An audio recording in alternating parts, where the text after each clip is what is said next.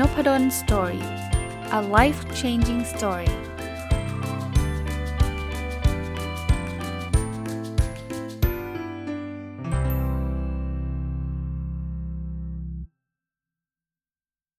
วัสดีครับ ยินดีต้อนรับเข้าสู่นพดล Story พอดแคสต์นะครับและทุกวันเสาร์นะครับ ยินดีต้อนรับเข้าสู่รายการ Weekend Entrepreneur หรือรายการผู้ประกอบการวันหยุดนะฮะเสาร์นี้ผมมีหนังสืออีกเล่มหนึ่งที่อ่านจบไปนะครับ แล้วคิดว่า มันถึงแม้ว่ามันจะเป็นหนังสือที่พูดถึงภาพภาพใหญ่นะ คือหมายถึงว่ามันอาจจะไม่ได้เฉพาะเจาะจงเฉพาะผู้ประกอบการมันหยุด แต่ผมคิดว่าเอามาใช้ได้กับผู้ประกอบการมันหยุดเลยนะครับ หนังสือชื่อว่า self made success นะ ตามชื่อเลยนะ self made ก็คือเราทำเองอะนะครับ แล้ว success ก็คือความสำเร็จ มันก็เลยผมก็เลยคิดถึงรายการนี้นะฮะ คิดว่าน่าจะเป็นประโยชน์ คนเขียนคือคุณ Shaan Patel นะ ที่มาที่ไปที่ผมรู้จักหนังสือเล่มนี้ เพราะว่าผมไปอ่านบทความบทความหนึ่งของ Mark Cuban นะหลายคนที่ฟังนพดล Story มาเนี่ยน่าจะเคยได้ยินชื่อนี้มานะครับ เพราะว่า Mark Cuban เนี่ยก็เป็นหนึ่งในผู้ประกอบการที่ผมมักจะพูดถึงนะ Mark Cuban เนี่ยเป็นเจ้าของทีม Dallas Maverick แล้วก็เป็น entrepreneur นะครับ ที่เขาดังอีกอันนึงคือเขาอยู่รายการ Shark Tank นะ Shark Tank เนี่ยเป็นรายการที่คล้ายๆ ให้แต่ละคนเนี่ยเอา แนวคิดทางธุรกิจเนี่ยมา pitch pitch ก็คือมานำเสนอนำเสนอใครนำเสนอ shark shark ที่แปลว่าฉลามเนี่ย แต่ shark ในที่นี้ก็คือเป็นผู้ประกอบการที่จะเอาเงินมาลงทุนน่ะหรือเป็น investor แล้วกันเป็นนักลงทุนนะ แล้วหนึ่งใน shark ก็คือ Mark Cubanคราวนี้ Mark Cuban เขียนแนะนำหนังสือเล่มนี้ของคุณ Shaan Patel เพราะว่า Shaan Patel เนี่ย จริงๆเขาเป็นผู้ประกอบการเหมือนกัน เขาเปิดโรงเรียนติว SAT SAT ก็คือข้อสอบที่จะสอบเข้าอ่า college ในอเมริกา สอบเข้ามหาวิทยาลัยในอเมริกานะครับ คุณ Shaan เนี่ยเขาก็เลยมา pitch ก็คือมานำเสนอไอเดียธุรกิจของไอ้โรงเรียนติวของเขาเนี่ยในรายการ Shark Tankแล้วนักลงทุนคนเดียวเท่านั้นน่ะที่ลงทุนกับคุณ Shaan Patel เนี่ยก็คือ Mark Cuban แล้ว Mark Cuban เนี่ยเขาก็เลยแนะนำหนังสือเล่มนี้ที่ Shaan เขาเป็นคนเขียน นี่เป็นที่มาที่ไปก่อนนะครับ ผมอ่านแล้วในหนังสือเนี่ยมันจะพูดถึง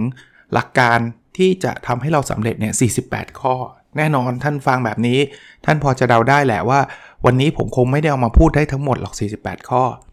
แต่เขาแบ่งเป็นบทบทครับ แล้วบทบทแต่ละอันเนี่ยผมคิดว่าเออมันรีเลทได้นะ มันเป็นเรื่องของความสำเร็จในแต่ละด้านนะครับ วันนี้จะเริ่มบทแรกก่อนก็คือเขาเรียกว่า universal success universal success ก็คือเอาเป็นว่าความสำเร็จในภาพรวมแล้วกันนะครับอะเรามาคุยกันทีละเรื่องนะว่ามันมีความสำเร็จอะไรบ้างนะครับ อันที่ 1เขาเรียกว่า use the law of attraction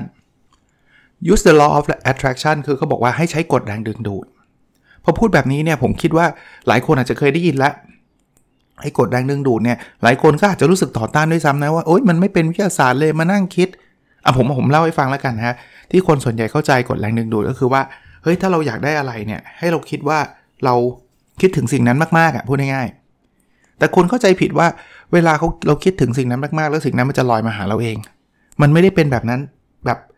เราไม่ต้องพยายามนะ จริงๆแล้วเนี่ยมันเหมือนคือกฎแรงดึงดูดถ้าที่ฮิตที่สุดที่คนชอบพูดถึงมากที่สุดก็คือ The Secret อะเขาบอกให้ให้ขอก่อน แล้วประมาณว่าเดี๋ยวจักรวาลจะเอามาให้คุณอะไรประมาณเนี้ยอันนี้ส่วนตัวผมนะครับ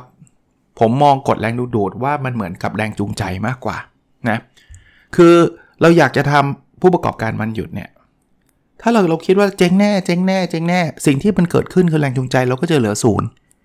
เพราะเราคิดว่ามันเจ๊งแน่ไงเจ๊งแน่เนี่ยเราก็จะไม่ทำอะไร แทนที่คิดว่าเจ๊งแน่เนี่ยเราจะลองคิดว่าเฮ้ยเราจะประสบความสำเร็จ บางคนก็บอกเอาอีกละ โลกสวยอีกละ คิดประสบความสำเร็จแล้วมันจะเงินเงินทองมาเลยเหรอ ถ้าอย่างนี้ทุกคนก็รวยไปหมดแล้วสิมันไม่ได้คิดอย่างเดียวครับ ผมเชื่อว่าตามจิตวิทยานะ พยายามจะให้มันเป็นวิทยาศาสตร์มากขึ้นเนี่ย เวลาเราคิดว่ามันจะสำเร็จเนี่ย เราจะเริ่มหาหนทาง เราจะเริ่มใส่เอฟฟอร์ตเราจะเริ่มมีความพยายามมากขึ้น แล้วสุดท้ายเนี่ยความสำเร็จมันจะวิ่งเข้ามา มันอาจจะไม่ได้มาพรุ่งนี้นะ มันอาจจะไม่ได้มามาลืนนี้ ส่วนตัวผมถามว่าอาจารย์นพดลเชื่อไหมกฎแรงดึงดูดเนี่ยผมไม่มีข้อยืนยันทางวิทยาศาสตร์ณปัจจุบัน คืออาจจะมีคนทำวิจัยแล้วก็ได้นะ ผมไม่รู้นะแต่ผมคิดว่ามันไม่มีอะไรจะเสียที่จะทดลอง เราลองไปอ่านหนังสือเล่มนี้หรือเล่มไหนก็ได้นะครับเสิร์ชคำว่า law of attraction ก็ได้นะครับ แต่ส่วนตัวผมผมไม่ไม่ใช่ว่า โอ๊ย ผมอยากจะรวยแล้วผมจบเลย แล้วผมก็อยู่เฉยๆ ผมคิดว่าคิดแบบนั้นได้ มันอาจจะมีผลทางจิตวิทยาแบบไหนก็ไม่รู้แหละ แต่คิดแล้วทำนะ อันนี้ผมผมเพิ่มเติมให้ด้วยนะครับสำหรับคนที่เป็นผู้ประกอบการวันหยุดหรือ weekend entrepreneur นะนั่นคือกฎอันแรกนะ ที่เป็น universal strategy ก็คือเป็นกลยุทธ์แบบภาพรวมเลย อันที่ 2 อันนี้ผมก็ชอบครับ use the art of storytelling คือ the art of storytelling ก็คือศิลปะของการเล่าเรื่อง ผมว่าไม่ว่าธุรกิจไหนนะ แต่เราจะเจาะตรง weekend entrepreneur เนี่ย ถ้าเทียบกันระหว่างอะถ้าถ้าลองคิดนะ ถ้าเกิดผมอยู่ดีๆ ผมบอกว่า ผมเนี่ยขายคุกกี้จบคุกกี้อร่อยนะคุกกี้ดีนะ คุณภาพสุดยอด คนชอบกันเยอะ ก็ได้ระดับหนึ่ง แต่ถ้าเกิดท่านเล่าเรื่องราวของคุกกี้ซึ่งไม่ใช่ท่านเมคมานะ ว่าจริงๆเนี่ยสูตรคุกกี้เนี่ยคุณยายท่านเนี่ยเป็นคนคิด ซึ่งมันเกิดเหตุการณ์ตอนคุณยายเด็กๆ ไปเจอคุณตา หรืออะไรก็ไม่รู้แหละ ที่มันเป็นเรื่องจริงนะไม่ใช่เรื่องเมคนะ มันทำให้คุกกี้มันน่ากินขึ้นเยอะเลยทำไมถึงเป็นแบบนั้นพวกคนชอบเรื่องเล่าครับ เราเราสังเกตเลยครับว่าเราไปในบางร้านเนี่ยเราจะเห็นมันจะมีประวัติของร้าน ซึ่งลึกๆเนี่ยเราก็จะไปบอกเราทำไมว่าร้านนี้ตั้งตั้งแต่สงครามโลกครั้งที่ 2 นู่นนี่นั่นอะไรเงี้ย แต่เชื่อไหมครับพออะไรที่มันมีรากมันมีประวัติมันมีเรื่องราว มันมีเรื่องเล่าอะไรต่างๆ เนี่ย เราจะชอบ แล้วเราก็จะสนใจ เอาไปเที่ยวก็ได้ยกตัวอย่างเพราะตอนนี้เราไม่ได้ไปกันคืออย่างต่างประเทศก็แทบไม่ได้ไปเลย ไปเที่ยวเองเนี่ย ผมไม่ได้ห้ามไปเที่ยวเองนะกับไปแล้วมีคนมาเล่าเรื่องให้ฟังเนี่ยคนเราฟีลลิ่งนะไปเองก็ได้ครับ ผมผมผมก็ไปเที่ยวเองบ่อยอย่างต่างประเทศเนี่ยหลายครั้งก็ไปเที่ยวเอง แต่เราก็เดินผ่านตึกตึกนึงแบบเฉยๆอะ่ะเพราะว่าก็ไม่รู้ไงมันตึกอะไรก็ไม่รู้ แต่เทียบกับการไปกับทัวร์ ซึ่งเขามีคนมาอธิบาย ว่าตึกเนี้ยที่อยู่ของไอสไตล์เลยนะ เฮ้ย คนละเรื่องเลยเห็นไหมมันตึกเหมือนกันนะผมผมไม่ได้เชียร์ว่าต้องไปกับทัวร์ตลอดเวลานะครับ ถ้าท่านรู้เรื่องราวท่าน หรือท่านจะไปส่วนตัวของท่าน มันก็มีข้อดีข้อเสียนะ แต่ว่ากำลังจะเล่าให้ฟังว่า the art of storytelling เนี่ยมันช่วยทำให้เราขายของได้นะ ช่วยให้เราสำเร็จได้นะอะมาถึงกฎข้อที่ 3 ครับเขาเรียกว่า use the power of now the power of now คือพลังของปัจจุบันครับ คือเขาบอกว่าความสุขเนี่ยนะ มันคือการโฟกัสกับสิ่งที่เกิดขึ้นณนะเวลานี้ ณตอนนี้ สังเกตไหมครับ เวลาเราเครียดเนี่ย เรามักจะไปคิดถึงอนาคต อุ้ยฉันจะทำได้ไหมนะ เอ้ยนู่นนี่นั่นเครียดใช่ปะหรือเวลาเราเสียใจเนี่ย เรามักจะถึงนิดนึกนึกถึงอดีตอุ้ยฉันไม่น่าเลยรู้งี้อย่างงูอย่างนั้นใช่ปะเพราะฉะนั้นเนี่ย power of now คือพยายามอยู่กับปัจจุบันให้มากที่สุด เพราะมันจะทำให้ เราไม่ต้องมานั่งกังวลใจสิ่งที่กำลังจะเกิดขึ้นในอนาคต ในขณะเดียวกัน เราก็ไม่ต้องมานั่ง จะเรียกว่าอะไรเสียใจกับสิ่งที่มันเกิดขึ้นมาแล้วในอดีต พูดแบบนี้ผมไม่ได้บอกว่าห้ามเรียนรู้นะ ห้ามศึกษาสิ่งที่เป็นความผิดพลาดพวกนั้นทำได้ครับ แต่พยายามอยู่กับปัจจุบันให้มากที่สุด อันนี้คือกฎที่เขาเรียกว่า power of now มาถึงกฎข้อที่ 4 ครับที่เป็น universal success strategy เขาบอกว่า use the Pareto principle กฎข้อนี้เนี่ย หลายคนคงเคยได้ยินนะ บางบางคนใช้คำว่า 80 20 แปลว่าอะไร อะ ถ้าเป็นธุรกิจเลย ผมยกตัวอย่างธุรกิจเนี่ยยีของลูกค้าทั้งหมดเนี่ยนะ อาจจะสร้างยอดขายให้เรา 80%ของยอดขายที่เรามีเลย ในขณะที่ 80%ของลูกค้าที่เหลือเนี่ย รวมๆกันเลยนะ สร้างยอดขายให้เรา 20%เอง คราวนี้ถ้าเราไม่รู้จักกฎพาเรโตหรือหลักการพาเรโตแบบเนี้ย ท่านเชื่อไหมบางทีนะ ท่านใช้เวลาเยอะมากเลยกับความพยายามที่จะทำให้คน 80%ที่มียอดขายรวมกัน 20%เนี่ยพึงพอใจ แต่กลับละทิ้งคน 20%ที่เขาทำยอดขายเรา 80%ธุรกิจเนี่ยเราต้องโฟกัสนะครับ คือถ้าเราจะพยายามทำให้ทุกคนพอใจในทุกเรื่องเนี่ย เราเจ๊งแน่ๆ เราเจ๊งแน่ๆ หรือเราจะไปทำให้คนบางกลุ่ม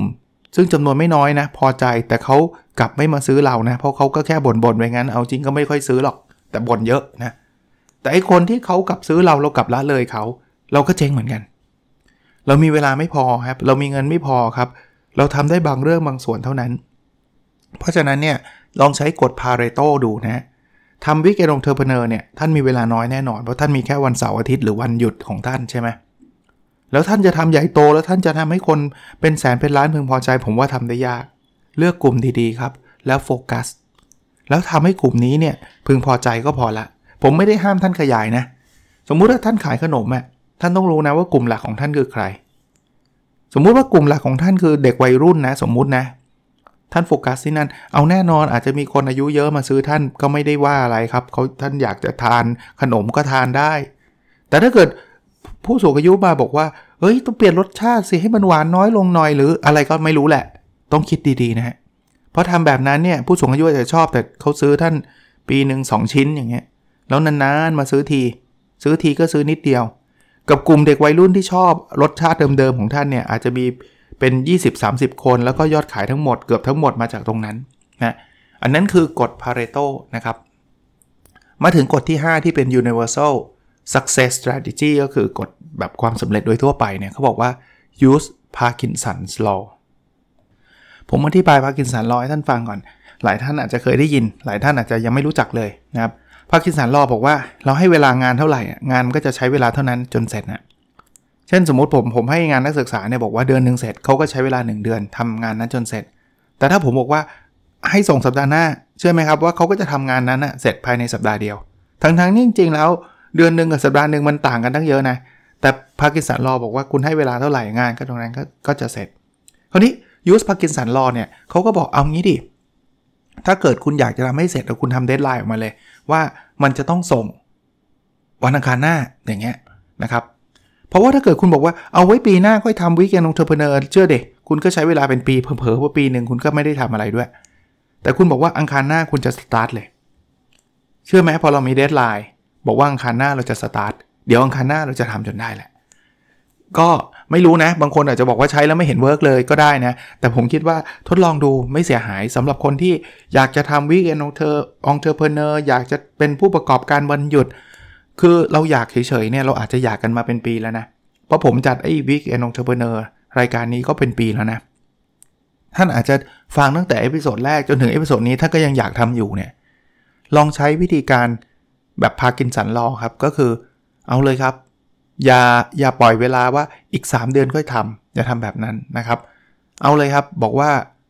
เราจะทำสัปดาห์หน้า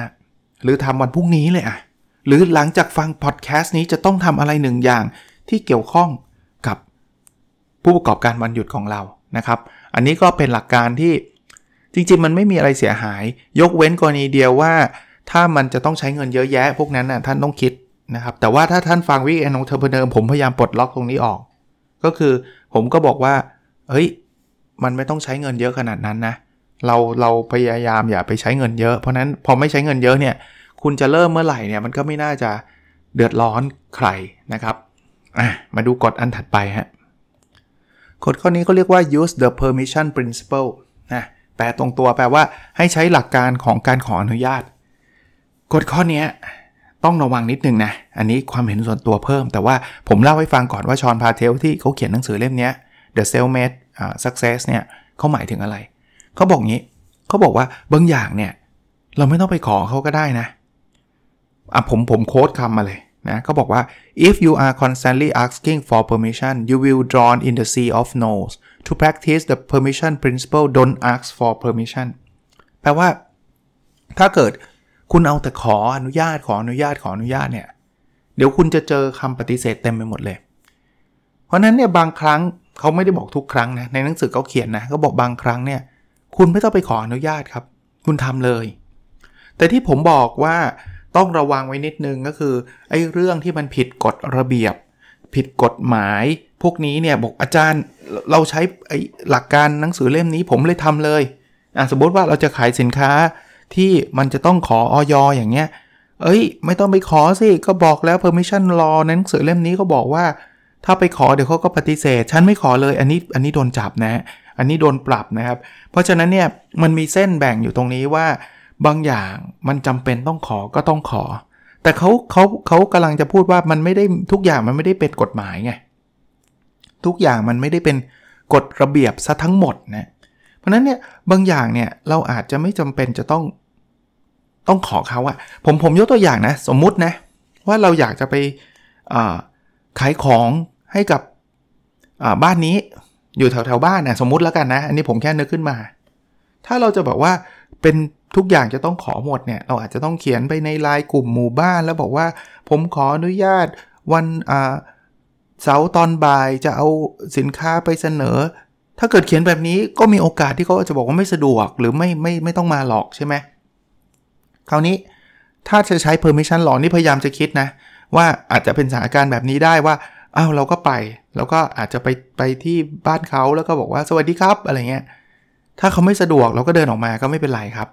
แต่หลายครั้งเนี่ยพอเราไปแล้วอะมาแล้วมาเหอะอะมาคุยกันสักสั้น ๆ ก็ได้ อย่างเงี้ยนะครับ คือคือข้อนี้เนี่ย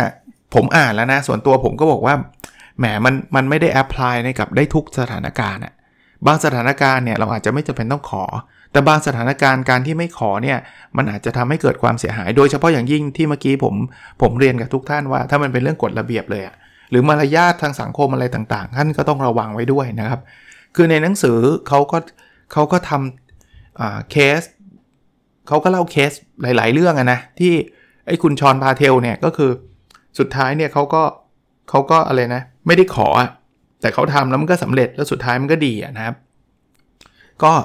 สรุปให้ฟังนะ มี 6กฎนะสำหรับวันนี้ที่เอามาฝากสำหรับ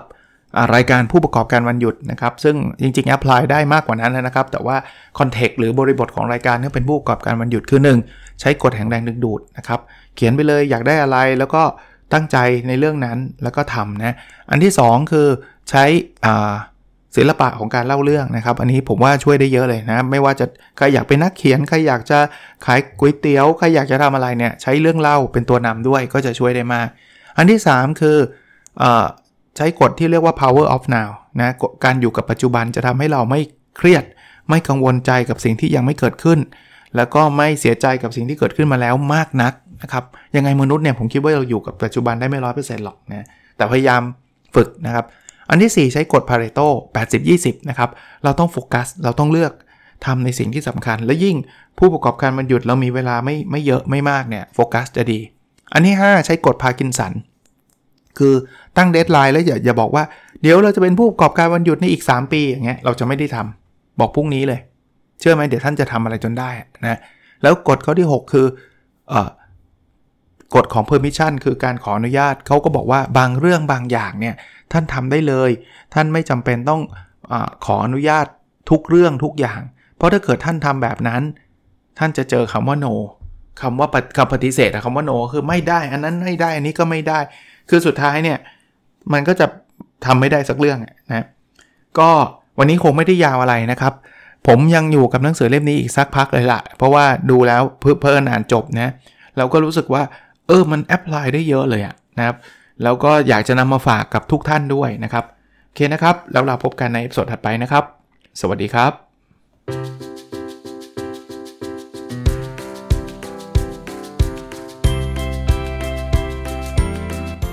n o p a d o n Story a life changing story